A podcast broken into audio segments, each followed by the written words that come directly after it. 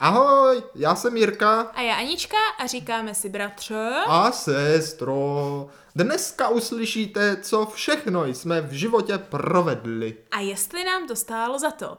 A nebo jestli by nám to stálo za to. Nebo jestli to někoho jiného stálo. Doslova. Za to. Bratře, než se vrhneme k naší epizodě, tak pojďme jenom v krátkosti říci, že velice všem děkujeme, co se přidali na Discord. Děkujeme, Discord je krásná komunitní záležitost a jsme moc rádi, že tam chodíte, píšete, smějete se a motivujete nás k další činnosti. Mě nejvíc teďka dostali ty memíčka, co se tam rozmohly nějak. Či. No. Ale tím bych taky chtěla říct, že pojďte všichni další, protože co je na tom nejlepší, že se prostě můžeš bavit s těmi lidmi. A je to prostě hrozně super. No. Je to super. Opravdu tam fungujeme, takže odkaz na Discord máte tady v popisku u epizody, takže šup tam, pokud máte zájem samozřejmě. Tak jakože určitě mají, prosím. Ale ten další nejdůležitější odkaz, bratře, který nás jakože čeká velice brzy.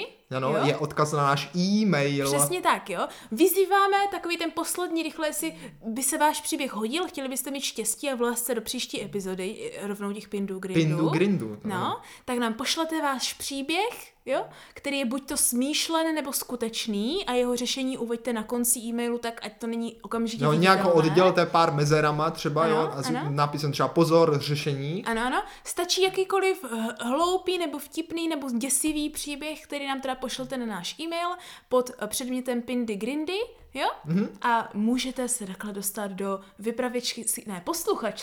posluchačských Pindu Grindu. Samozřejmě, kdo třeba teďka netuší, o čem mluvíme, tak si pusťte na poslední epizodu Pindu Grindu, kde to více uvádíme, případně na Discordu se doptejte, nebo to se určitě dočtete někde v popisku. Já si myslím, že to je velice jednoduše najitelné. Tak, výborně. No. Ale bratře, jo, i když nám někdo takhle pošle příběh do Pindu Grindu, tak jeho odměna je prakticky jenom to, že ho jako pak může uslyšet v tom podcastu, víš, že takhle jako rozdělá to další veřejnosti, víš, víc lidí se to dozví. Takže jako nemají nárok na honorář za příběh. Nemají nárok na honorář, tak jo. Tímhle vás teda všechny zklamu, ano, nárok na honorář není a dokonce si příběhy můžeme potom nechat. Právě. Publikovat jako vlastní. No ne, my s nimi toho nic dělat nebudeme.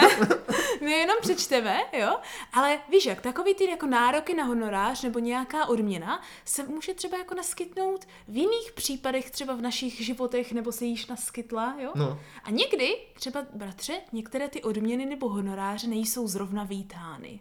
Jo, jak z pohledu toho darujícího, tak z pohledu právě i toho přijímajícího. Nebo právě, jo. Bratře, pojďme se dneska udělat takovou jako zajímavou epizodu. No je, já si mám rád zajímavé epizody. Že jsi s ní taky přišel.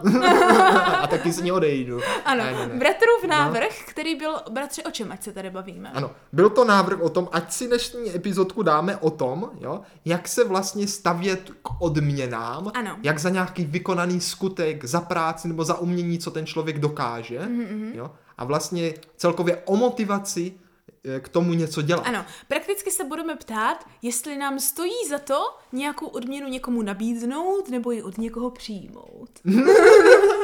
A nebo jako, chápeš, nebo i jako jestli stojí za to právě jako umět něco, co ostatní třeba budou chtít po tobě. Je tak. No. Tak bratře, jo, co když musíš začít jako úplně obyčejně lidský, jo? Nemůžeš teďka jako rozdělovat, že umíš něco super special. Já nic neumím. Já třeba jako děcko, co si nejvíc pamatuju, co pro mě bylo jako výdělek, chápeš, jo? Jasně. Tak prostě bylo, že jenom někomu prostě obyčejně pomůžeš a úplně bez čekání, úplně to ani třeba ti nedává smysl jako logicky nebo kulturně, dostaneš nějakou odměnu. Aha. Například. No, řekni. To je můj, jako jedna z těch vzpomínek, jsem vzpomněla na vydělávání, víš? No, jasně. Byla jsem někde na nádraží, Jak žebračka.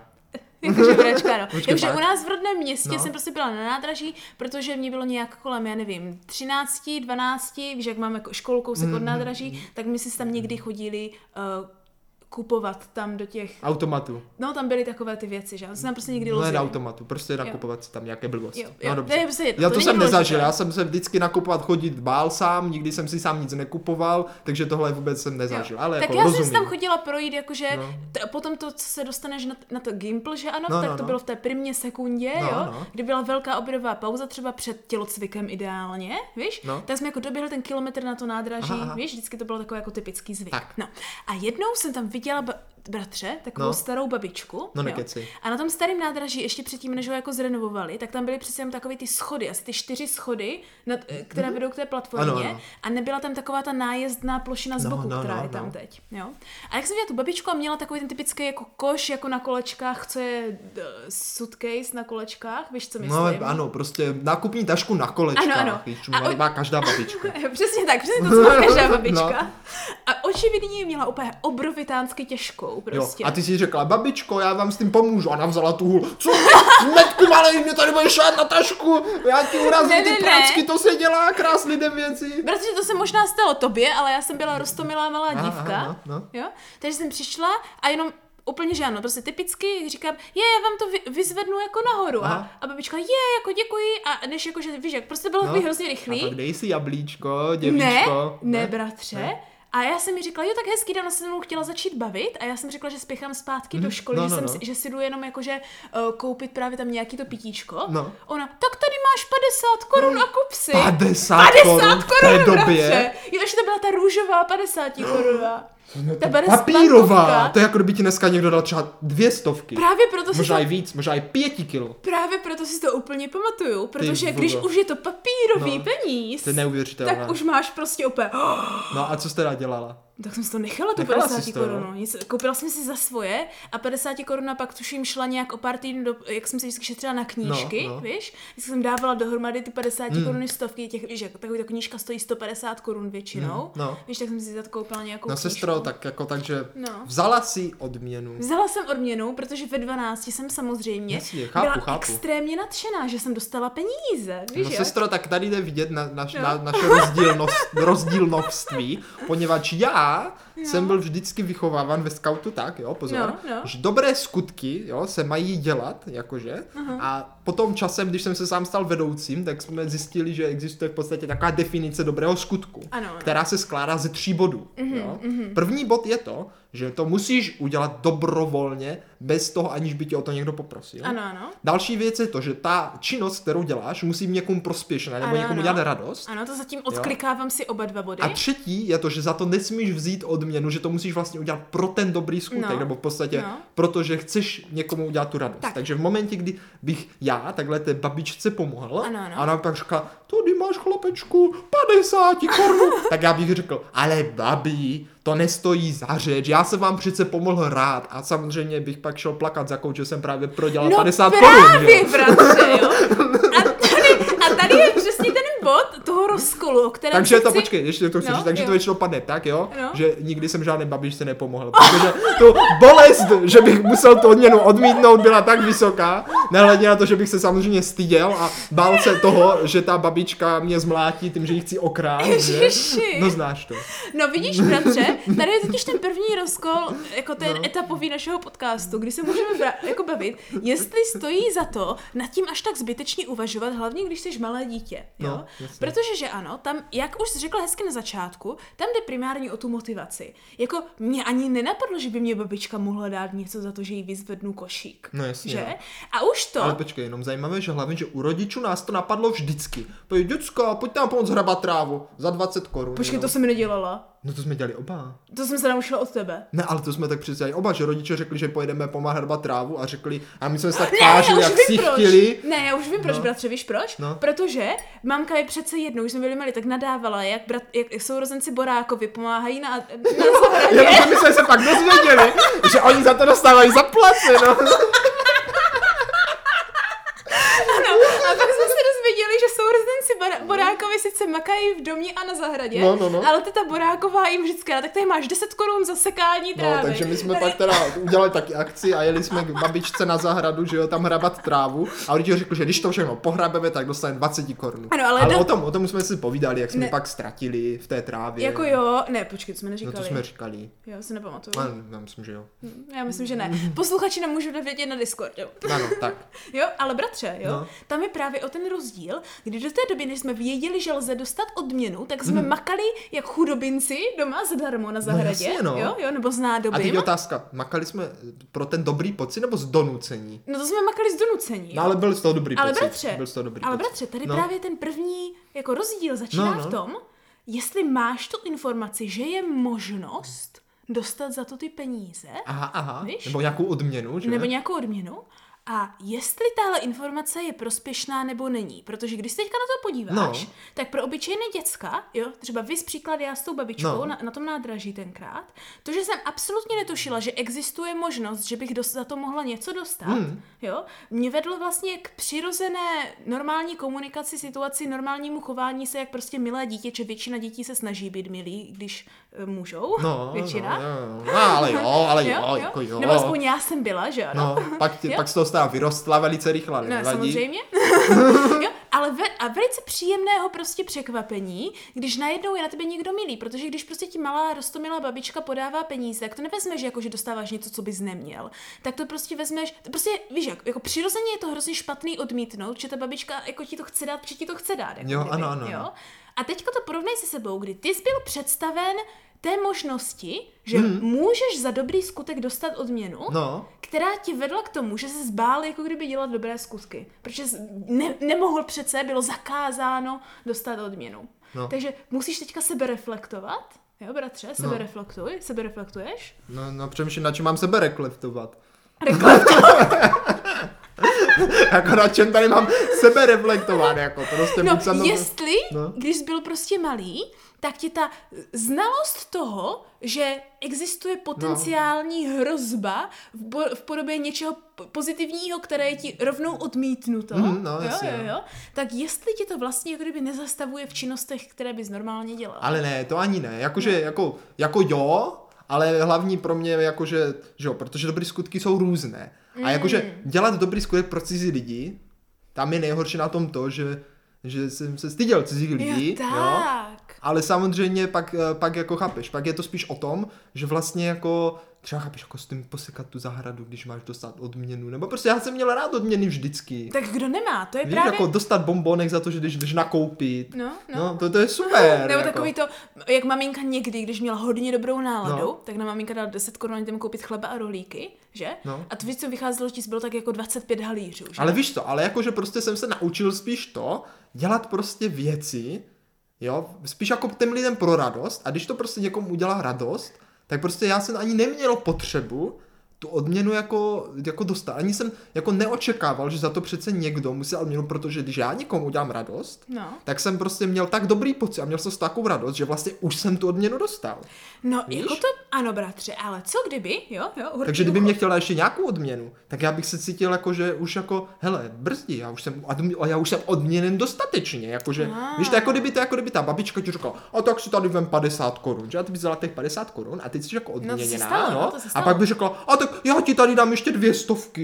No a jak by se cítila? No blbě. No, už by se cítila blbě. Ale samozřejmě jako hamatný děcko bych to zabrala. No a pak by řekla, já ti tady dám ještě jablíčko. No to by bylo úplně super, jídlo je lepší než peníze pro dítě. A teď ti furt něco dávala, až by viděla, jak postupně celý ten svůj nákup třeba vyskládala, úplně schudla a pak by tam zemřela jako žebračka. Ale prosím tě.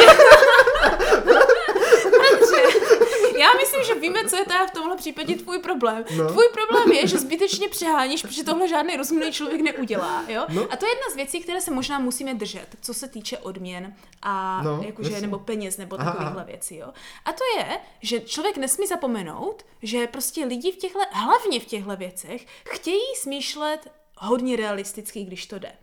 Jo? No. To znamená, že většina těchto věcí se nese v duchu hlavně to nepřehánět, co se alespoň v Česku. Aha. Jo. No. A když to přeženeš, tak je to právě divné většinou pro obě dvě strany. Jo, takže jakože třeba kdyby ti ta babička těla třeba 5 kilo v té době. No to by se nestalo, že? No jasně, protože to by to přehnala. Jasně, protože to by bylo prostě divné, to se nedělá, no, že? No to bych si nevzal, že jo. No to by si nevzal nikdo, ale ona by to ani nedala, proto je to nerealistické, nemůžeš o tom moc mluvit, že ano. Jo. Stejně tak, že ano, prostě co bylo reálné a velice těžko reálné, od té maminky, když nám dala 10 korun, že ano, na oběd. 20 korun. Na chleba a na rohlíky. Jo, tak bylo na chleba korun. Na rohlíky, no jasně. A z toho zbylo tak 25 halířů, že ano, protože to bylo prostě chleba. Chleba byl za 7,50, rohlíky prostě dohromady byly 2,50, nebo houby 2,10 nebo něco, že ano. Ano. A zbylo z toho pár halířů a maminka vždycky zásadně chtěla vracet každý 10 dní. Všechno. Ale já dostal bombonek jedinka. To bylo poprvé, když jsem poprvé šel sám nakoupit, tak jsem potom se vrátil jsem ty peníze a dostal jsem bombonek. A pak už jsem nikdy nakupovat nešel, protože jsem nikdy bombonek nedostal. A bylo to pro mě takové utrpení. Tak jsem se styděl, že bez té odměny už jsem to prostě nezvládl. No a já jsem bombo nedostala nikdy a chodila jsem furt. No protože pro tebe to nebylo utrpení. No to je pravda. No. Nemusela nic překonávat. Jako musela, myslíš, že já jsem se nebála? Ale já jsem se nebál, já jsem se styděl, to je horší. Ne. Strach a stydění je horší. Když se bojíš z toho, že se prvně stydíš a pak se ještě do toho bojíš, tak je to podle mě možná horší. Jsem měl oboje. No, já taky. No, tak jo. Jenže já jsem to musela překonat, že mě mamka neřekla, běž zkusit jít nakoupit. Mě mamka řekla, kup chleba a bylo to. Ne, já jsem šel a bylo mě řečeno, dostaneš bombony, když to zvládneš. Pak až se pěkně se vrátíš a pak tady přímo dostaneš bombony. A super. Dostal jsem jednoho gumového medvídka takhle na jazyk a to bylo všechno. Takže jsem ho pěkně požužlal. Však stejně bratře jak Obelix s těma, víš? Tak jsem se cítil. Protože byl hamatný, že ano, chamtiví jsme byli obě dvě ty děcka takovýhle, no. A mě právě jednou, když jsem takhle asi nadávala, že dostáváš věci za normální úkon, za které já jsem nikdy věci nedostala, tak mě mamka jednou s takovým úplně mnou přišla, víš, s takovým tím jako teď prostě, stejně jak když dneska šéf přijde k tobě v práci, jakože pro tebe mám povýšení, tak úplně s tímhle dneska, pohledem. Dneska je ale sobota. Dneska ale jako v téhle době. Chápeš? Jo, v téhle době přijde? No možná, uvidíš. A já nechci povýšit, to znamená, že budu mít stejně peněz, ale víc povinností. To tak bohužel někdy může znamenat. No tak každopádně přesně s tímhle pohledem, jo, že tohle se chystá prakticky. Za mnou přišla maminka a úplně mě říká, jako, běž nakoupit a můžeš si to, co ti zbyde, nechat. Takže ona samozřejmě věděla, že zbyde 20 halířů, že jo? A to 20 halířů. No a pak nějaká neznámá bába ti dá 50 korun. No právě. Hrozné, no. Tak jako nevím to. No právě, já si prostě myslím, že tohle mě vychovalo k tomu, že musím brát, co najdu, protože jinak nepřežiju. No, to je pravda. No, já jsem vždycky byla nejlepší byla odměna, když jdeš ven, jo? A za to, že jsi šel ven, tak taková ta nenápadná odměna, že najdeš peníze na zemi. Jo, tak samozřejmě, tak to se mně stává, tolik peněz, co jsem našel na zemi, to bych mohl povídat. Ty jsi vždycky našel víc, já jsem velké štěstí. Ty jsi vždycky našel víc než já a mamka ti to schovala a vždycky, když jsem našla já peníze, tak je schovala a za týden, když jsem je chtěla zpátky na knížku nebo na něco, tak mi řekla, že už je utratila za rohlíky. To si úplně do teďka pamatuju. Teda si ale žrala, takže to vlastně... Ne, to žrala celá rodina. No já vím, jako, ale jako stejně ti pak řekla, že stejně jedla si rohlíky? Jedla. No, já vím, že to byl její argument, ale od té doby, co se mi tohle stalo 2krát, tak jsem si potom všechny peníze schovávala na tajňačku. No, vidíš, že a to já mám taky takový příběh, zajímavý. No. A to není zas tak dávno, to je ještě, když jsem pracoval v obchodě s elektronikou, ne, že bych teď nepracoval, ale tenkrát jsem pracoval, jakože tam bylo všechno, teď už pracuji s výpočetní elektronikou, a dokonce ne jako prodavač, ale jako technik. No. Tak tam prostě byla taková paní v tom obchodě, že si koupila prostě nějaký velký spotřebič, že? A teďka co budu dělat, mně se to nevejde, co si do auta, nebo vejde, nebo já nevím, ale prostě stěhováci nejsou a kde si, co si, tak jestli jí tam někdo prostě pomůže, že bydlí tady kousek na náměstí, jenom to jako donít jako domů, že? Jako, že ten kousíček, že to jako naložíme k ní do auta a jenom prostě ten kousíček to poponís, ne? A jak jsem říkala, tak jako tak prostě já mám rád jako zážitky dobrodružství, že? To je pro mě ta odměna, že? To je právě šilo na to, o čem pak můžeš povídat, a myslím si, že tohle všecko, protože já mám tenhle přístup taky. A bratře, myslím, že přesně tenhle náš přístup, že většinou děláš věci jenom proto, aby se o tom pak mohl povídat, že něco zažiješ, tak je ten důvod, proč můžeme dělat. Ale to... jako neřekla, že ona jako řekla, že nám to jako zaplatí nebo tak, ale jako to, mě to jako nezajímalo. No já vím, A právě to je přesně ten důvod, proč můžeme dělat podcast. V dnešní době. To je ta naše odměna ve finále, jo? Že my jsme takhle všechno nakumulovali, nazbírali, jo? A teďka tu odměnu prožíváme znovu a užíváme si ji. No to si píš. Když dostaneš jako odměnu zážitek a pak se s tím zážitkem můžeš podělit s ostatními. nimi, tak máš double odměnu. No ale právě to je ono. Takže já hned jakože, a taky jo, prostě to bude super, víš, jakože bude to fajn. No a fakt jsme teda jakože, že jo, jeli teda, naložili jsme do toho auta a pak jsme to ještě prostě dojeli někam do nějakého jako domu, ona totiž tam vlastní jako salon, kde dělá nechty. Mm-hmm. Ale to neřekla, jo? No, udělala ti nechty? Ne, to ne, ale že bydlí asi úplně v tom nejvyšším patře, jakože ona má salon prostě asi v prvním patře a bydlí někde v 6. patře. Tak samozřejmě, že to neřekla, protože jinak by si nikdo nešel. Neřekla, no. A teď, že my jak tam tu prostě ledničku to byla, že ho dostaneme. No. A to bylo úplně šílené, tam někde tahá po schodech do 6. patra, bylo to úplně úzké, do výtahu se to nevyšlo, takže my jsme to přenášeli sem a tam. No naštěstí tam byli jaký 2 sekuritáci, kterým teda jako za úplatu řekla, jestli nám pomůžou, tak ty se teda jakože pomůžou, že? A oni byli jakože takový... Počkej, za úplatu? No. Ona jim dala peníze a vám ne? No počkej, vám. Ona slíbila úplatu i mě, já jsem tam byl jenom já a ona a plus 2 sekuritáci. A oni jakože jo. A tak teda jsme to vytáhli do 6. patra, bylo to pro ně úplně utrpení, úplně funili, úplně ne, jako nenadávali, ale jakože vypadali, že by mohli nadávat, ale nějak to zvládli. No a pak jsme to teda vyměnili tu ledničku, že úplně zničení a ona jakože jim dala asi každému asi 400 nebo 2, jakože to, že? A jakože dá i mě, že? Ale já jsem měl jako zážitek, protože ještě tam měla spoustu kočiček, tak jsem tě nafotil. Jo, to vím, to si pamatuju. A jako říkám, ne, jako to je dobrý, že jo, prostě já jsem tam nešel kvůli těm penězům, bylo mě to jako pak. A když se jako rozhodne, že to neuděláš pro peníze, tak pak je vzít, to už se mě nechtělo, že? Ale to musíš mít tu předem znalost, že existuje možnost, že dostaneš peníze, víš? No. To je právě ten rozdíl mezi dětmi a dospělými, ke kterému v téhle epizodě myslím si, že dojdeme. A ona pořád že jako něco a tak něco říkala, já říkám, že jak to nechte, prostě to byla to sranda, že jo, něco. No a nakonec tam mě šla ukázat ten její salon, jak to tam vypadá, povídala o tom, jak jí to vytopili a pak nám nalila asi ještě 2 štamprle slivové. To je tak aspoň tady slivovičku. Tak jsi ve finále dostal tekuté peníze. Ano, tak jsem říkal, no tak teda, dobře. No, to už se odmítá hůř tady. Ale náhodou prostě, že jo, potom vždycky, když tam jedna kolegyně chodila na nechty, tak mě vždycky od ní nechávala pozdravovat, tak to bylo takové jako hezké. Jo, to je pravda, no. Jakože tekutá odměna v podobě slivovice velice typická na Moravě, si myslím, když už nic, tak aspoň slivovička, že ano. Takže to se tak dělá, takže jsi měl štěstí, že jsi neřídil, bratře, či jinak bys nedostal nic. Ale tak já jsem nic nechtěl. Já vím, však o to jde. A právě to je, myslím si, že to, jakože takové, jak to říct, to posouzení, to rozhodnutí, to je ono, jo? No.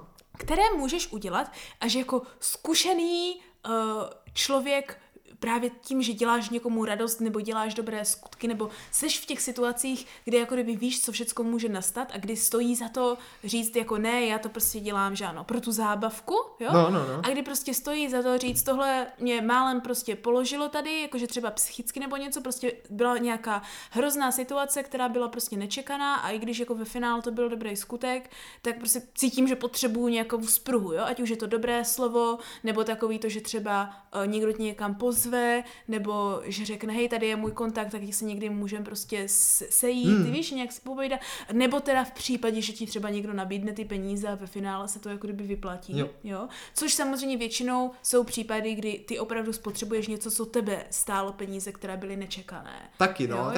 Ale pak je to i jako právě, když to vidíš jo, z toho pohledu toho člověka, pro kterého tu službu děláš, víš co, kdyby třeba ta paní prostě řekla, hele, mně se nechce platit stěhováky, pojďte tady někdo, prostě mě to pomoct odstěhovat, tak prostě dám vám za to 2 kila. Tak je to něco jiného, bych řekl, jo, tak prostě za 2 kila to udělám. A když prostě řekla, mně se všechno pokazilo, nemůžu sehnat stěhováky, jak já to teď udělám, tak prostě naraz jsem v situaci, ze které ona nemůže vybruslit a v ten moment jsem to udělal vlastně s tím, že té paní pomůžu. Jasně. Víš, to není prostě, že já jí ušetřím peníze, ale ona prostě neměla jinou možnost. Jasně, ona by to tam sama nedostala, stěhováky už bylo pozdě, už by nesehnala, bylo pozdě večer a tu ledničku prostě potřebovala a věděla, že další den je víkend a už nikdo prostě jí to tam nedá, že jo, a byla by v háji. Jakože určitě, no to jsou právě ty specifické situace, na které právě, ale takhle bratře, právě narazíš jako až ten zkušený sociální člověk. No taky jsem to zažil až v dospělosti, no, že? Proto jsem taky mohl pít tu slivovici.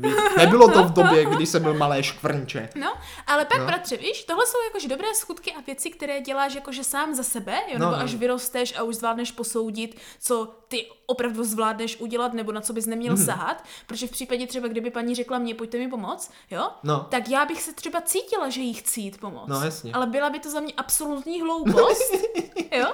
Protože bych tam asi umřela na těch schodech, To bys umřela, my jsme byli 4 právě. A z toho 2 velcí chlapí sekuritáci. Takže to, co s tím chci říct, je, že někdy člověk musí i posoudit, jestli jako kdyby vůbec má za to dělat nějaký to dobrý skutek nebo nějakou tu činnost, protože i když se cítíte, že chcete pomoct, tak někdy tím, že byste jako do toho šli a chtěli pomoct, tak nejenže nepomůžete, ale třeba ublížíte nejen třeba sobě, ale i tomu člověku, kterému jste chtěli pomoct. Takže chápu.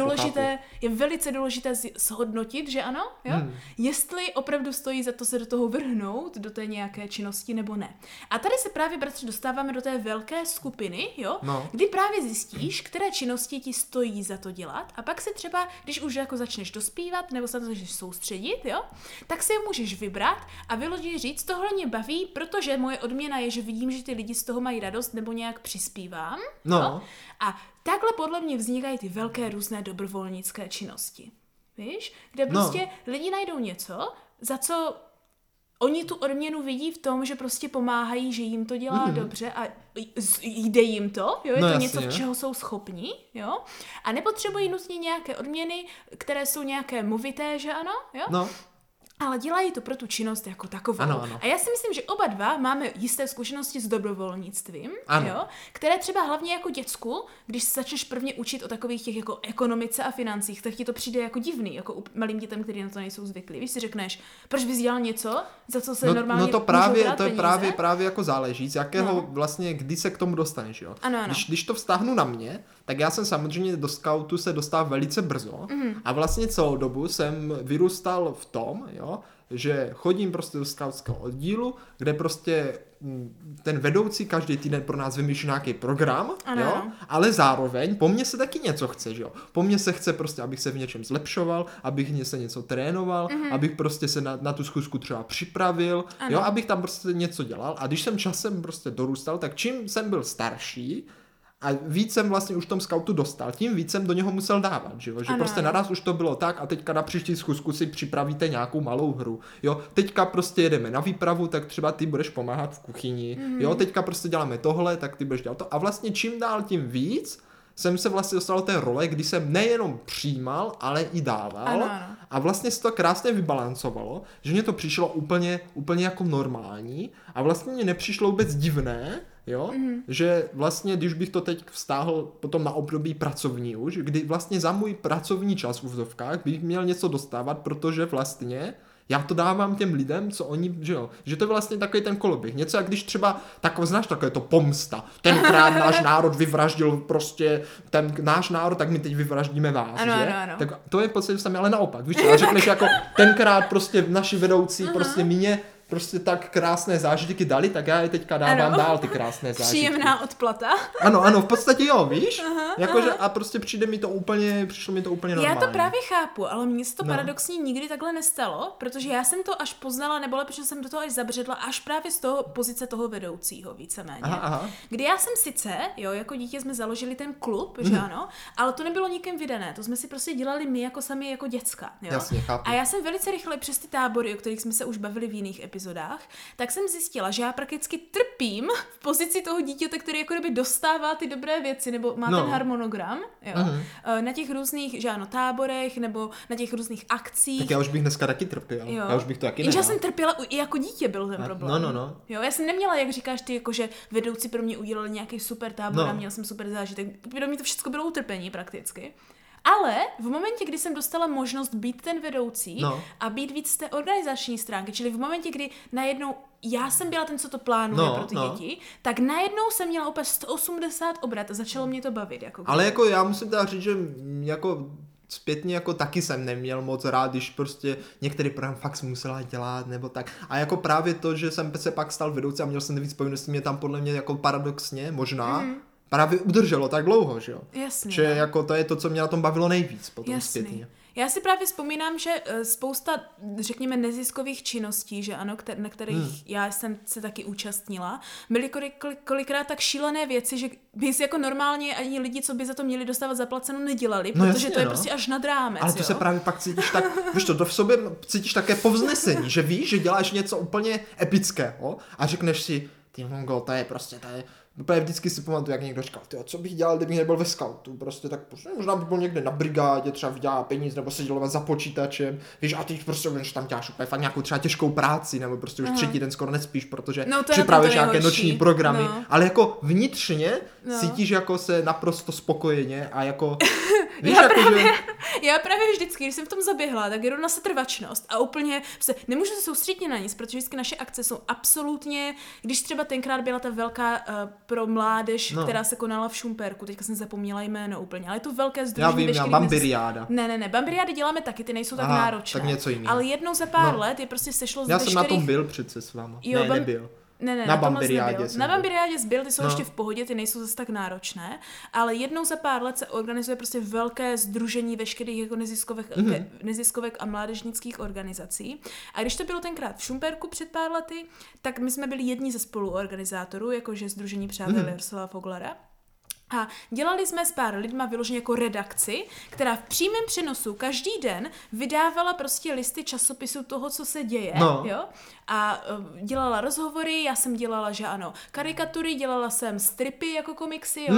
A teďka prostě každý den a potřebuješ vlastně celé to dění. To znamená, že vstáváš brzo s programem, hlídáš program, končíš později s programem a pak doštěš do rána, prostě děláš ten časopis, aby v 8 ráno vyšel. A stálo ti to za to? A to byl přesně záběh, kdy jsme si všichni v té redakci, jsme si každou tu noc, už prostě byli ty 3 ráno, my jsme lželi, my jsme úplně mrtví, lezli jsme tam do non-stop prostě si něco koupit, tak prostě jsme úplně, ježišmarja, to si za to, tohle úplně děsběs, byli jsme jak zombíci, úplně ne, no protože to tě úplně, vydrejnuje, úplně hrozně, ale protože máš v hlavě, jakože logicky víš, že z toho budeš nadšenej, až to bude všecko hotově a budeš mít všechny ty časopisy prostě v ruce a budeš to vidět. A lidi z toho byli hrozně nadšení, jo?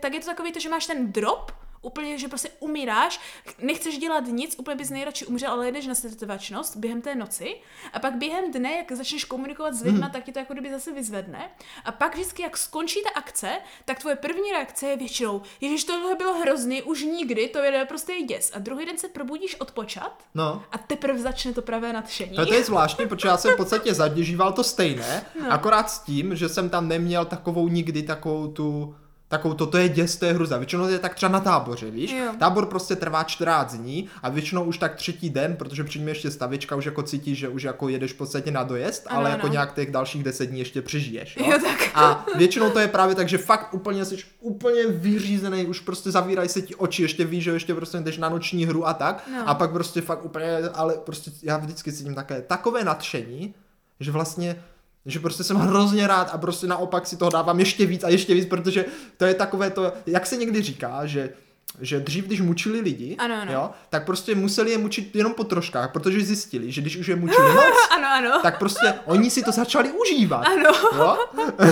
Ne, to je akorát problém je v tom, že já jsem to v podstatě, jako možná to je tak, že třeba na tom táboře se to tak rychle přehoupne v podstatě, že toho tolik naraz. Ne, bratře, tam je jeden základní rozdíl totiž. A ten základní rozdíl je aktivita versus prostě, že sedíš a něco a pracuješ na projektu. Jo, tak to je rozdíl. Protože v našem případě to nebyla aktivita, kdy, jak říkám, že během dne, kdy jsme byli aktivní a mluvili jsme s těmi lidmi, tak ti to nakopne znovu. Jo, to je pravda, Ale prostě tam byl problém, kdy prostě v těch nocích ty sedíš zhrbenej na počítačem, prostě 6-7 hodin v kuse a teďka myslíš, hej, máte tohle, tady je zpátky ten rámec, jaké jsme tam měli písmo, tohle, když se vytisklo, tak se to pokazilo, ježiš, ta kopírka zase nejde, hej, tady nějak se špatně překrýváte, my vždycky totiž, nebo aspoň valná většina potom v pozdějších, jak jsem ilustrátor, tak valná většina projektů, na kterých jsem se účastnila, měli většinou alespoň část nebo celé byly více z toho, že snažíme jako vybudovat nějaký produkt nebo prostě nějaký projekt velký.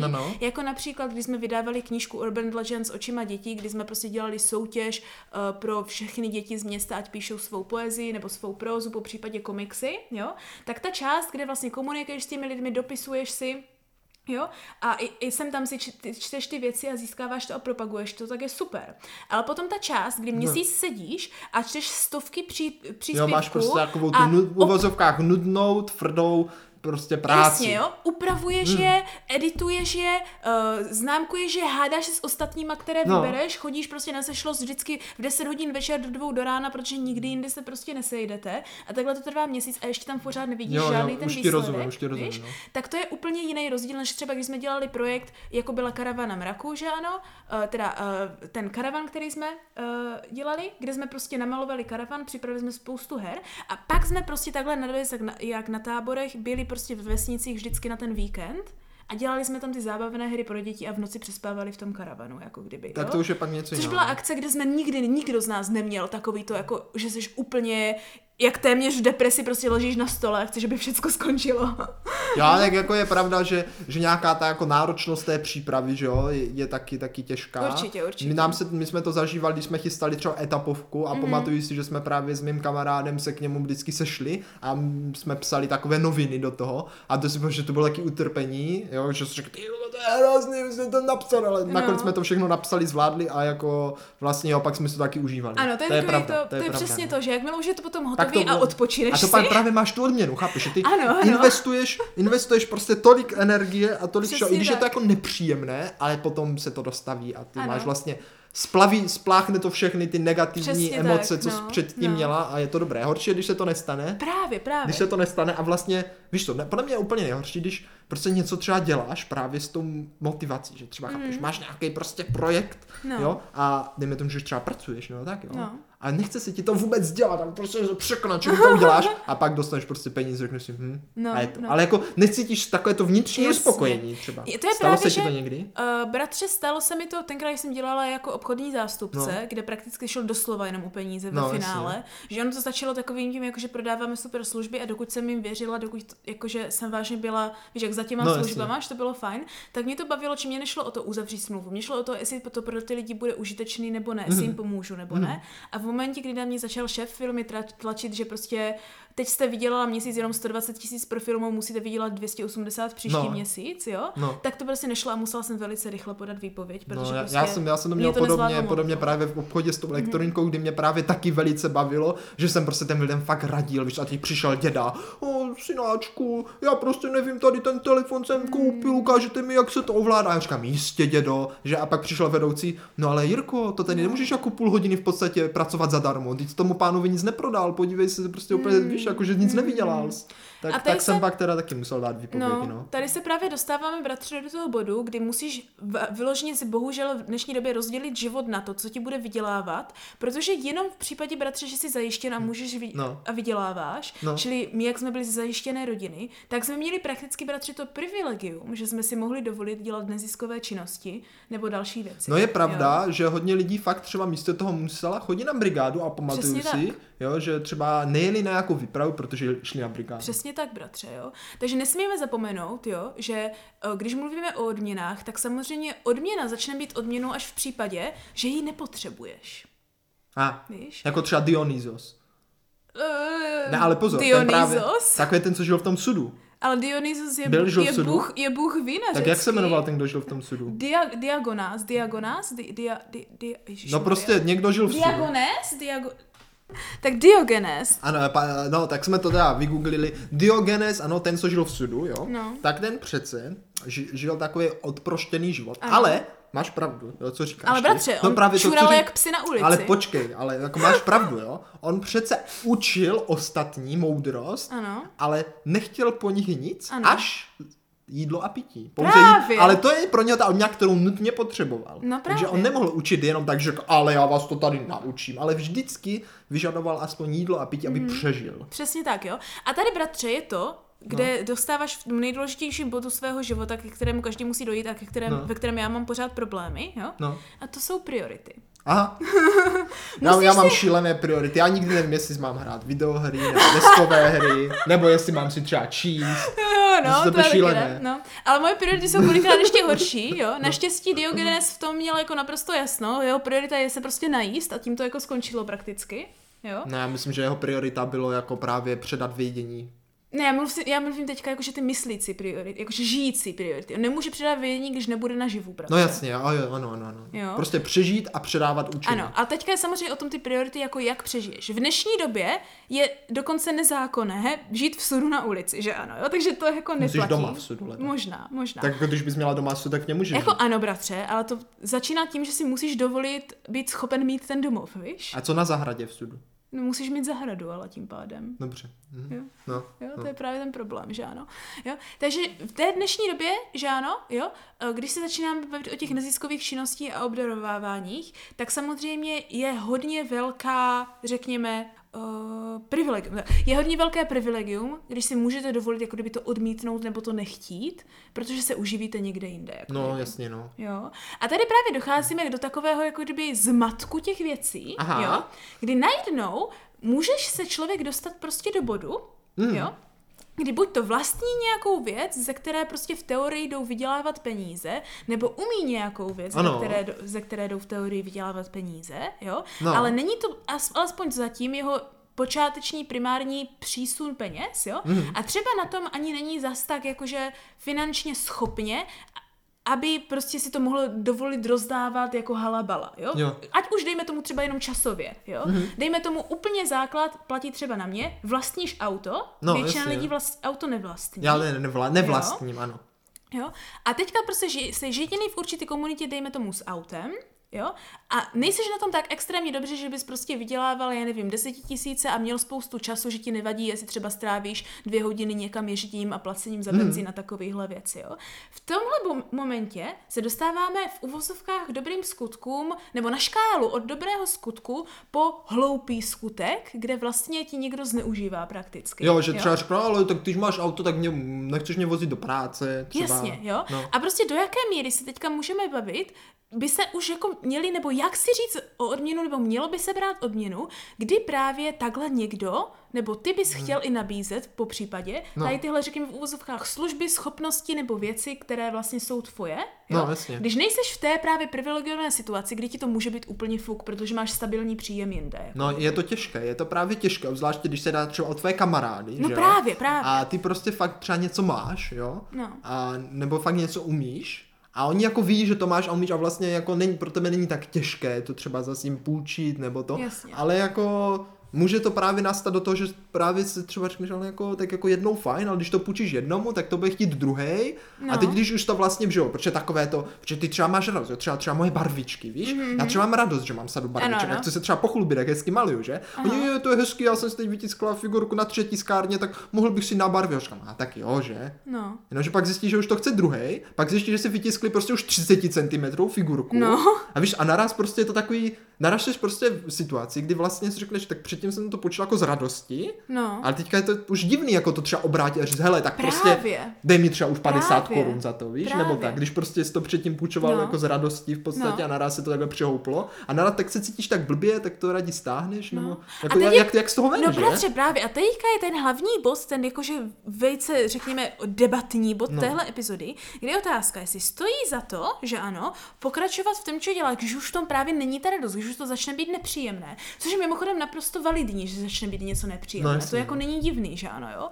A jestli tedy stojí za to, buď tu činnost přestat úplně, jo? A nebo si teda říct o nějakou odměnu, nebo a to by podle mě jako nejjednodušší řešení, které se ale bohužel jednodušeji řekne, ale hodně těžší udělá, na rovinu říct, hej, už se ptáš prostě znovu, je mi to trochu nepříjemný, jakože poprvé to bylo fajné a teďka jako nevím, tak buď mi za to teda něco dej, nebo si, jestli ti to tak baví, tak si kup vlastní barvy, že ano, a nebo si nabarví jenom malou figurku prostě jednou za čas, nebo víš jak, prostě vykomunikovat to vyloženě bez jakýchkoliv, víš jak. Jenže to se hodně jednoduše řekne, že se dělá, jako většina lidí právě ten problém vznikají v tom, že se bojí komunikovat takhle na rovinu, že se někdo třeba urazí, nebo že to někdo vezme, víš. A potom z druhé strany, jo, jako v jakém bodě stojí za to, nebo jako jak poznat, jestli už náhodou jako někoho nezneužíváte až moc, že? Jo, že já s tím mám strany, no? Já s tím mám totiž hrozný problém, protože se mi hrozně často stalo, já jsem právě byla jediná s autem, že to vážně kolikrát došlo do bodu, kdy prostě všichni možní lidi po mně začali volat takový to, hej, jsem teďka prostě, jmenuji mě 150 kilometrů odsud na nádraží, a vlak mi jede až za hodinu, nechceš pro mě přijet. Já autem za ně dojedu pro 40 minut, jako jo, to je jenom 20 minutový rozdíl, že? Prostě když jsem zpátky, devátky, já jsem pracovně vidí, že já jsem dělala 12 třeba v té době, jo? No. A toho člověka to nezajímá a začne to takhle dělat třeba, já nevím, 3krát měsíčně, že ano, jo? Tak tohle jako byly situace, které já jsem musela řešit a musela jsem většinou, já tenkrát na začátku jsem pořád říkala ono, že já jsem velice dlouho neuměla říct ne. No to je ale... říct ne je opravdu ano. Jedna z nejtěžších věcí v životě. Ale tohle právě byly situace, které mě donutily se naučit říct ne, bratře, z velice praktického důvodu. No. Já jsem prostě přestala mít peníze na benzín. Jo, a v momentě, kdy jsem řekla, nemám peníze na benzín, tak to začalo. Hej, v pohodě, my ti dáme peníze na benzín. Jo? A teď je otázka. Když neměli problém od začátku mi za ten benzín dát ty peníze, když teda chtějí, abych pro ně přijela, kdybych měla čas, no. Jo? Tak jak došli k tomu, víš, jakože do jaké míry, jestli je jim blbé nebo není blbé, to nabídnou nebo ne. Já si třeba za sebe nedokážu představit, že bych takhle někomu z vedlejšího města volala, kdybych jako stále měla možnost, že mě za hodinu jede vlak. No. Jo? Aby pro mě jenom tak prostě přijel bez nějakého... Ale podle mě to záleží i na tom, s kým jednáš, víš co? Když pak třeba je to nějaký tvůj kamarád, tak si myslím, že i z pohledu toho člověka, co třeba jako to vyžaduje, nebo prostě to chce, jo?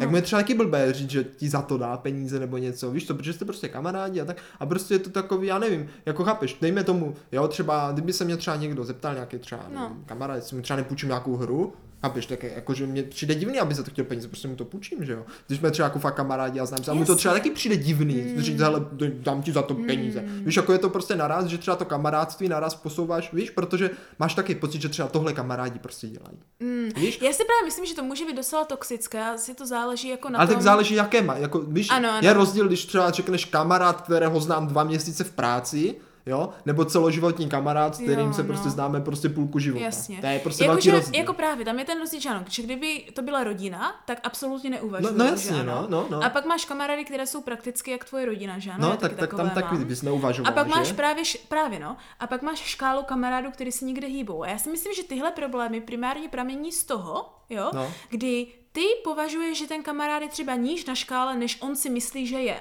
Jo, takže třeba on ti zavolá, že si myslí, že jste hodní dobří kamarádi, víš, tak si myslí, že je v pohodě, že tě třeba poprosí o něco, o čeho by třeba jako normálně svého kolegu z práce nepoprosil, jo, ale ty třeba ve skutečnosti se necítíš k němu až tak blízký, jo, tak je ti to prostě nepříjemné, jako kdyby. Mně se tohle děje docela často, protože já většinou komunikuju hodně otevřeně, ale mám docela úzký kruh přátel ve skutečnosti, tak se mi jako právě docela, když jsem byla aspoň mladší, jak se ještě neuměla říct ne, že tak se mi strašně často stávalo, že prostě se mnou lidi jednali, kdyby jsme se znali 40 let už po tom, co jsme se potkali třeba před týdnem, víš, a na základě toho třeba po mně takhle i chtěli věci, jo.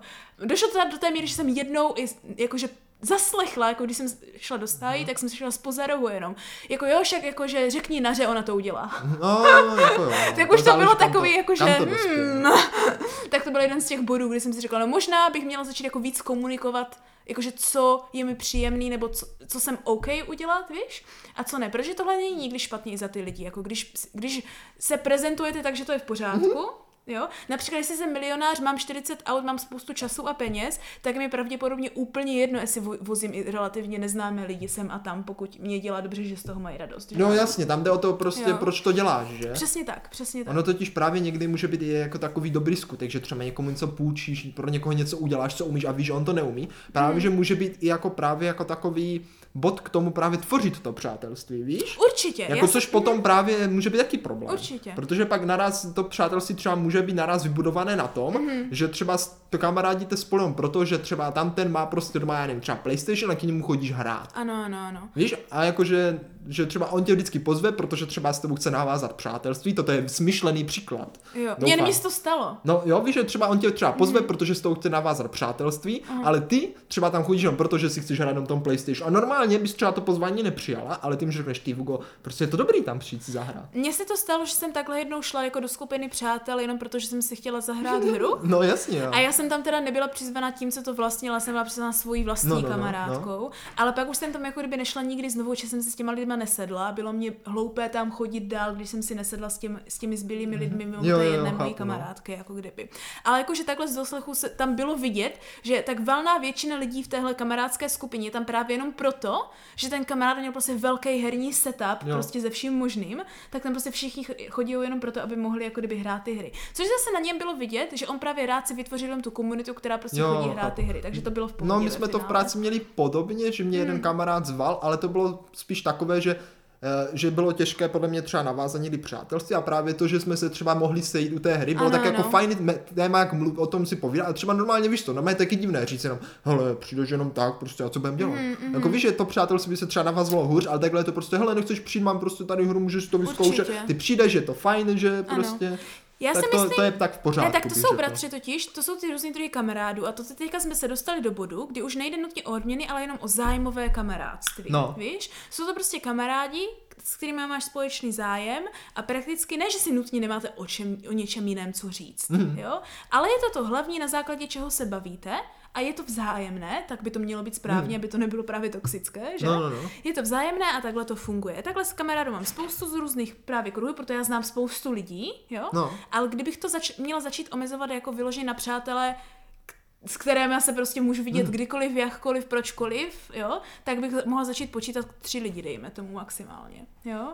A to jsou právě přesně ty lidi, kteří jsou potom jako rodina a uděláš třeba pro ně cokoliv, že ano. Ale právě naopak jsou to podle mě i lidi, které aspoň v mojí zkušenosti, který, když po tobě něco chtějí, tak automaticky za to chtějí něco nabídnout. Jo, takhle. Aha. Víš? Teda aspoň mě si to tak děje. A ne proto, že mají pocit, že tě jako nějak, že by ti měli nahradit tvé úsilí, jo? Ale prostě chtějí ti taky udělat radost, protože oni to berou, já to taky dělám, že prostě já budu mít radost z toho, že ty mi pomůžeš s tímhle. Ano, budeš mít radost z toho, že má radost. Ano, a protože většinou ty se nezamyslíš, ona bude mít radost, protože mi pomůže z toho, že mi pomohla. To je hloupé se takhle zamyslet, víš? Tak si řekneš, že já budu mít radost, že mi pomohla, tak ji taky udělám radost něčím. Víš? Něčím jako kdyby navíc. Což si myslím, že je to, jak by měla fungovat i rodina v hodně případech. Víš? Že je podle mě docela špatný uvažovat s tím, že ty mi pomůžeš a budeš mít radost z toho, že mi pomůžeš. Protože když ti ten člověk třeba nechce nebo nemůže pomoct. Víš co, když je to jenom to, co si myslíš. Že dokud to nevykomunikuješ, což jak jsme před chvíli řešili, je problém kolikrát. Ano. Jo? Tak nemůžeš začít uvažovat, že lidi smýšlejí stejně jako ty, aniž bys se jich zeptal. To je pravda. To je hrozně takový asi největší poučení, si myslím. Celkově, co se týče vztahu. Ano, takže celkově, co se týče vztahu, tak máme poučení. Každý člověk může smýšlet jinak. Ano, i když si myslíte, že to absolutně takže, nebude možné. Takže prvotní komunikace, nebo nemusíme být prvotní, ale celkově komunikace právě je tady docela klíčová. Ano, pojďme přestat tabuizovat otevřenou přímou komunikaci. Tím nechci říct, říkejte všecko na rovinu a buďte hnusní, tím chci říct prostě milé, ale otevřeně se bavte. Víš, vytvořte to prostředí. Hej, teďka řeknu něco na rovinu, nemyslím to špatně, prostě pojďme se bavit tak, jak já to vnímám. Opravdně, jestli to tak není, jestli to tak vnímám jenom já. Víš? A jakmile řekneš tady takovouhle krátkou věc a nastavíš tu platformu pro otevřenou komunikaci, bratře, kterou já bych takhle chtěla mít třeba v rodině. Jo, platformu tam v rodině. Tam je to tuším důležité. Ať nemáme hnízdo zla. Ale hnízdo zla, jako musíš mít něco, proti čemu bojuješ. Určitě. Ale musíš bojovat, jakože, že ano, ze safe, z bezpečné pozice. Ať víš, že nikdo ti nebude dělat nějaká nedorozumění nebo něco takového. Takže to je podle mě hrozně důležité. Ano. No. Sestřičko, blížíme se pomalu k závěru, takže možná je na čase vyvodit nějaké rozuzlení a já bych to možná jedno také malé měl. Dobrý skutek i celkově jakákoliv činnost, co třeba pro někoho jiného děláte, jo, je v podstatě jako takový malý obchod. Jo, tak. A jde o to, že správný obchod, to jsem teď někde četl, to jsem si nevymyslel. To je teďka na reklamách na YouTube, víš, jakože všecko je biznis. Ne, to právě ne. Správný obchod je to, když obě ty strany z toho odchází bohatší, než byly. To je pravda. A když jsme si teď vlastně řekli, jo, že vlastně ty něco děláš proto, aby druhý člověk měl radost a tvoje odměna je taky radost, jo? Tak vlastně správný obchod je to, že měníš radost za radost. Že prostě ty něco uděláš pro radost, proto, aby ostatní měli taky radost. Bratře, co když nechci radost? A co bys chtěla? Já nevím, třeba jídlo.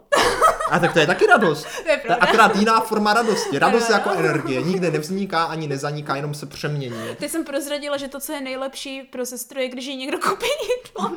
No, to je asi pro celou naši rodinu. Ano. No, tak teď si představ, jo. Představuju. Jo. Nevím ještě že co. Můžeš udělat něco, co vlastně tobě udělá radost a udělá to všem i ostatním radost a tobě to pak ještě udělá znovu radost. Takový zacyklovaný kruh radosti. To je to přesně, jak jsem říkala, že ty něco uděláš a máš z toho radost, že to děláš, ale pak jak vidíš, že ten člověk z toho má radost, tak z toho máš ještě větší radost a chceš to dělat znovu, aby jsi měl nekonečnou radost. No právě, a to je právě ono, že jo, to je právě ono. Ano, třeba ano. Příkladem může být náš podcast. My jsme ho začali nahrávat proto, aby jsme měli radost, že nahráváme podcast. Ano, aby jsme se bavili mezi sebou, popřípadně pro naše rodiče. Tak. A tím, že to někdo poslouchal a měl z toho radost, tak my jsme z toho měli radost. Ano, lépe řečeno, maminka z toho neměla radost, maminka nám nadávala, co tam pindáme. A to jsme zase měli my radost. A mamka má radost, když může nadávat. Právě. Jako, ano, ona sice navenek nadávala, ale měla radost, že jsme se o ní bavili. Jo. Tak jsme vlastně začali toho obsahu, že jsme vydrželi a generovali jsme dál a dál. No a dneska to má radost třeba už více lidí a my máme taky radost, že? Právě, to já si myslím, že proč mě tak baví ten Discord, bratře, protože jak je tam ta okamžitá odezva a můžeš komunikovat s těmi lidmi, tak to je, myslím, že to prvotní a počáteční, co vlastně já jsem od toho podcastu čekala, jo? A to, že ta komunita je najednou větší a není to jenom, i když ono to z velké části je pořád náš úzký okruh přátel, ale je tam hodně víc prostě dalších lidí potkáš. Ale jakože i ti noví příchozí se začínají stávat našimi podcastovými přáteli. No určitě, že? Začíná být taková rozšířená přátelská rodina. No je to tam takové příjemné, tam jakože je tam sranda. Začínám chápat všechny ty YouTube, co vždycky říkají, vy jste moji kamarádi a takhle vždycky do toho obecenstva, ale je pravda asi, když to zažiješ prostě od toho malého, jak postupně se, i když to nečekáš, jak se tam objevují ty jména, že? No, začneš bavit s lidmi a začneš je znát, že ano, jo? Tak je to opravdu... Já nevím, je to hrozně hezký. Ano, je to hezké. A právě proto, aby jsme měli radost dál, a vy jste měli taky radost, že? Mm-hmm. Tak chceme plnit i vaše přání. Ano, čili rozšiřujeme postupně. Teďka teda Discord byl první krok, další krok bude pravděpodobně YouTube. Ale pozor, to chci říct, že my vlastně rozšiřujeme přání, které jsou vaše přání, ale tady se to hezky sešlo, protože to je vlastně i naše přání. Určitě. Takže by se vlastně dalo říct, že to přání celé naší podcastové komunity, včetně nás, vás. No prostě jsme se dobře sedli. No to jo. Protože my vždycky něco plánujeme a najednou posluchači to začnou plánovat taky. První to bylo z Pindy Grindy od posluchačů, že ano, které já jsem měla jako vidinu budoucna, ale nevěděla jsem. A pak někdo s tím přišel. Ano, že? Ale nevěděla jsem, jestli půjdou a pak Karel prostě napsal, aniž bych to ještě řekla. No takže se sešlo se to, že my jsme to jako chtěli a chtěli to i naši posluchači. Přesně tak. Což je super. Teďka, bratře, přichází druhá věc, když se už párkrát lidi ptali, jestli budou třeba nějaký podcastový trička nebo hrnky nebo něco podobného. No nekecej. No, kecám. Nekecám, bohužel, já jsem si taky myslela, že kecám, když jsem to viděla v mailech. Ale tak jako samozřejmě to je něco, co je velice zajímavé. To je něco, co já jsem chtěla pro nás. Mm-hmm. Já jsem nám chtěla původně už tenkrát udělat, že budeme mít každý jakože tričko nebo prvně, když jsme začali podcast, tak jsme měli naše nálepky, že? A já jsem si je pěkně nalepil na notebook a měl jsem z toho hroznou radost, že mám něco, prostě vlastně něco, co děláme, něco, jo, co tvoříme v reálném něco pro nás. Světě. Tak. Já si myslím, že to je totiž ten rozkol, když děláš digitální média, ale pak chceš něco mít, ať to vidíš v ruce, že ano. Jo? A teď to, bratře, vypadá, že i když jsem plánovala, že budeme dělat jenom pro nás dva, nebo případně pro mamku s taťkou tričko nebo hrnky nebo něco, tak možná bude zájem i od našeho posluchačského obecenstva. Uvidíme. Uvidíme. Tím bychom chtěli tím pádem jenom do éteru říci, že pravděpodobně v budoucnosti něco takového bude, že, když se nám ozvete, že to vážně chcete, jo? Ale samozřejmě nemůžeme rozdávat tyhle věci zadarmo. Protože to prostě není přesně ta verze toho obchodu a odměny, která funguje už na základě toho, že kdyby jsme toho dělali hodně, tak to je docela dosti finančně náročné a na to peníze teda já nemám. Tak ty výrobní ceny můžou být dosti nákladné v některých věcech. Tím nechci říct, že hodláme dělat nějaké drahé věci někdy, jo? A taky to je docela budoucí konverzace.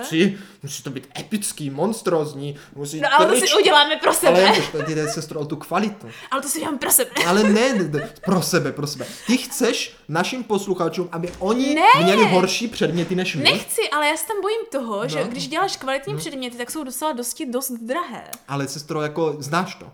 Nejsem dost bohatý na to, abych si kupoval prostě levné věci. Dejme tomu k tomu tričku, jo? Já ze Scoutu vím, že tričko prostě jde v Bangladeši ušít za 30 korun a i míň. Jenomže to znamená, jo, že podpoříš něco, co je hrozné. Podpoříš něco, kde prostě šlapou barvu ve vodě a dělají to prostě děti. Ale pak tu máš klidně i tričko, které si dobře připlatíš, dejme tomu 200 korun a víš jenom za to tričko, ale víš, že to je prostě fertilové tričko, které prostě někdo vyrobil, byl za to prostě dobře zaplacený, prostě nešili to děti. Určitě. A prostě naraz, tak nejde ani jakože o to, nejde o tu značku, nejde o to, že prostě řekneš, hele, já mám prostě Adidas, Nike, jde prostě o to, že podpoříš dobrou věc. Určitě. Já si prostě myslím, že říkáš přesně tu pravdu a to je to, že já jsem právě původně nechtěla dělat nějaké ty, proto jsem chtěla dělat věci pro nás. No, jasně. Protože jsem prostě nechtěla podporovat věci, které jsou velkovýrobní nebo takové ty jako prostě jenom levné předměty, ale já požaduju, bratře, tři věci, no, jak, když něco vyrobím. No, jo, první věc je, ať z toho mám radost. To je, že to, ano, to je to, o čem jsme se bavili. Ať je to něco, co já chci mít, ať mě to drží, jo. No. Druhá věc je, ať je to užitečné, čili já potřebuji vědět, že se to používá. Oblečení nebo je to užitečné. Ano, nebo že to k něčemu slouží. Jakože víš co, když je třeba, jakože třeba já teď třeba nemám kalhoty. Ano. No, a myslím, že hodně posluchačů nemá kalhoty, protože jsou zavřené obchody s oblečením. No, a jestli jste zhubili nebo přibrali, tak o to hůř, no. No. A máme jenom šortky. Máme Nově, no, ty výjdou, nepřekvapivě. A bratře, ta třetí věc je, jo, ať to prostě je jako kdyby pro dobro věci, že takhle, že to nikomu neubližuje, je to, co chci říct. No jasně, víš, jako kdyby. To znamená, že třeba co já dělám, já jako ilustrátor, že ano, jo, v čem je ilustrace užitečná, je naprosto jasné, že ano, máš knihy pro děti, máš pohledy, které se lidi můžou posílat, popřípadě třeba, já nevím, deníky a bločky, které lidi prostě využívají. No, ale tak hlavně je to prostě, je to ta emoční vrstva. Je to emoční prostě vrstva taky. Já když se třeba dívám na naše ikonky, tak je to něco, co mě třeba motivuje a zpětně řeknu, to je hezké. A vidíš v tom něco, víš? Ano, jakože ano. A říká to ten příběh, si myslím, víš, hodně, že ti to právě něco takhle poví. Plus já z toho mám extrémní radost, že? Super. Jo? Někdo další z toho má radost. A kdybych z toho chtěla udělat produkt, tak rozhodně nebudu kupovat nějaký, já nevím, právě levný trička nebo něco, ale právě se podívám víc do toho třeba fairtradeového a nebo něčeho, co právě, jak říkáme, co možná nejméně ublíží té věci. Jakože já si myslím, že tady by možná bylo fair být v tomhle otevření. A když by náhodou přišel nějaký merch, tak, nebo v podstatě nějaká taková věc, jo, tak v podstatě obhájit případnou tu cenu, víš? Jakože vysvětlit třeba, z čeho se ta cena skládá. Určitě, já si protože myslím, to je hodně důležité, aby lidi pochopili, že pokud tady o to teda bude samozřejmě z pohledu zájem posluchačů a z pohledu nás to vyrobit, tak aby vlastně pochopili, za co případně ty peníze jsou, že? Když už se bavíme o tomhle. Já si myslím, že to je celkově, že to nemusíme říkat jenom na náš merch teďka, ne, případný, který ještě neexistuje, no, jasně, jen tak nebude. Taká písnička do budoucnosti. Jakože já si to chci udělat naše hrníčky, ale to jako ještě plecháčky. Právě. Si uděláme pro nás, pak uvidíme asi někdy. No, to je do budoucna. Ale co jsem chtěla říct je, že co se mi právě líbí i tady na těchhle více zelených firmách, že ano, jak jsme se bavili tenkrát, nebo před pár epizody. Jo, je těžké být zelený. Ano. Tak je právě to, že si myslím, že ty finance by měly být v tomhle transparentní, že bys měl vědět, za co platíš. Jasně, no. Jo?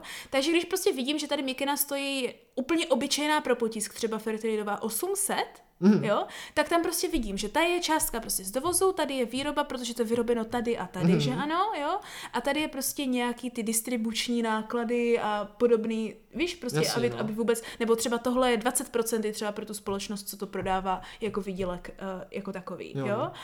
Což myslím, že třeba 20% zní extrémně málo, by to asi mělo být víc, jo. Já si myslím, že když začneš víc vydělávat, tak začneš možná být víc i to té mysli, že chceš zaplatit za dobrou věc, pokud právě tak můžeš. Tam je pak důležité, kam ty peníze tečou, že jo? Právě. Je něco jiného, když například někdo prodá prostě spoustu věcí a z těch peněz potom odletí někam na Bahamy. A nebo nic jiného, když například, jo, dejme tomu, my bychom třeba, já nevím, prodali spoustu věcí a z těch peněz bychom třeba mohli koupit třeba lepší něco. No, já bych platila nájem. No, ty bych platila asi nájem. Já jsem chtěl říct mikrofon, ale ten už máme. Nebo třeba zaplatíme si třeba SoundCloud, že jo? SoundCloud, no. Který teď nás teda sponzoruje tatínek. Tak tatínek, ale protože děkujeme tatínkovi. Děkujeme tatínku, ano, díky tobě můžeme nahrávat a díky tobě i celá naše komunita může ten podcast poslouchat. Ano, tím pádem, bratře, našem to dneska zakončíme je, že chystali jsme se dělat pro nás podcastové věci, ale možná v budoucnu, pokud budete chtít, můžete nám vědět, budeme uvažovat, že jich asi teda uděláme víc než jen 2 kousky. To záleží samozřejmě na poptávce. To záleží na poptávce a je to budoucí jenom tak jako věc. Ano, kdo tomhle nebo tak už nějak uvažuje, má zájem, tak klidně na Discordu může vzniknout kolem toho nějaká komunikace. Jasně. Zjistíme, jak jste na tom, jak jsme na tom. Nebo někde... Nebojte se tam být otevření, co si o tom myslíte, to je důležité, aby jsme věděli, třeba řeknete, co to je blbost, já chci tričko z Číny, prostě, teď ho stejně budu mít jenom pověšený. Tak tím pádem vám řekneme, že žádná trička pro vás dělat nebudeme, ale jako ta diskuze je tam důležitá. Určitě. No ale čím jsem k tomu šla je, že teda můžete čekat další a další obnovení, co se podcastu týče, jako třeba ten YouTube v budoucnosti. Plus mi velice brzo vyjde webové stránky, na kterých potom se k tomu podcastu dá jako kdyby dostat také. Po případě se tam třeba podívat na nějaké novinky nebo na nějaké blogy, jestli budou třeba v budoucnu. To jako kdyby teprve uvidíme. Ale prostě se plánují velké věci. To jsem ano, pomaličku, ale pomaličku, pozor. Pomaličku to rozšiřujeme, jo? Takže se máte na co těšit. Sestro, jenom možná ještě zhrníme, jo? Ať to uzavřeme tak hezky, teda jako takové to poslední vlastně poselství, to, co stálo za to, nebo takový ten výňatek z té dnešní epizody, ano. co jsme jako tak jako chápeš. Ano, bratře, tu hlavní myšlenku. Takže ohledně odměn, bratře, co bys řekl, že ti teda stojí za to? Co mě za to stojí? Podle mě je důležité, a co za to stojí je, uvědomit si vlastně tu motivaci k té akci. To je to nejdůležitější. Já si právě myslím, že když je vaše motivace správná, nebo to, proč to děláte, jo, je transparentní, jako kdyby je jasné, je zřejmé. Jo? Není to, že vy si něco myslíte, ale ten projekt nebo to, co děláte, to nevyzařuje. Jo?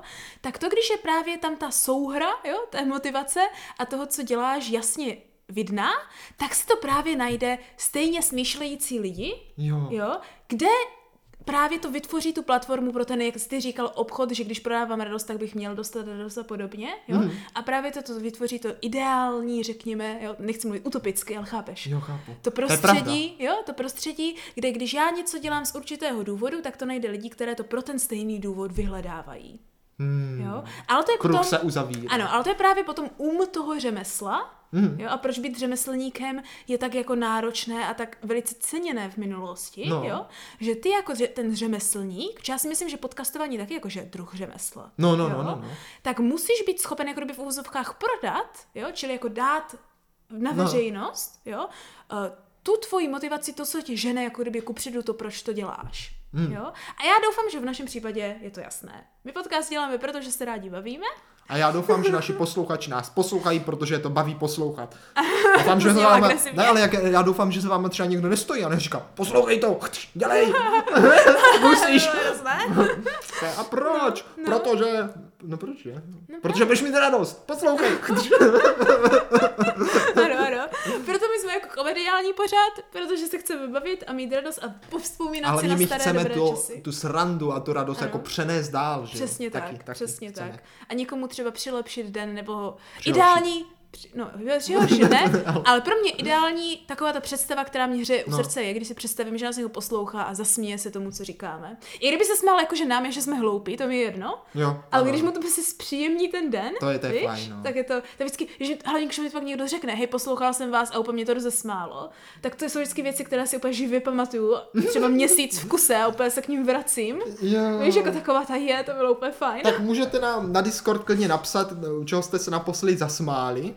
My vás tam samozřejmě rádi přivítáme i nové jedince, kteří ještě třeba na Discordu nejsou, ale i staré jedince, kteří už tam jsou. Ano, bude se to pořád rozrůstat. Těšíme se tam na vás. Ano, bratr Borák tam ještě není. Ještě není, Možná tam bude někdy v budoucnu. Uvidíme, může tam potkat podcastové celebrity. Takže bratře, jo, a k nějakým možná celebritám nebo dalším věcem, vlastně k celebritám našich posluchačů možná. Určitě, doufám. To už se blíží. Se vrátíme tedy příště, jo. Kdy to bude opět? Ano, sestro, již příští epizodu nás čekají posluchačské Pindy Grindy a tato epizoda vyjde tradičně ve středu ve 3:00. Ano, a zjistíme tam teda, co byly Pindy a co byly Grindy. Tak. A jestli nám to stálo za to.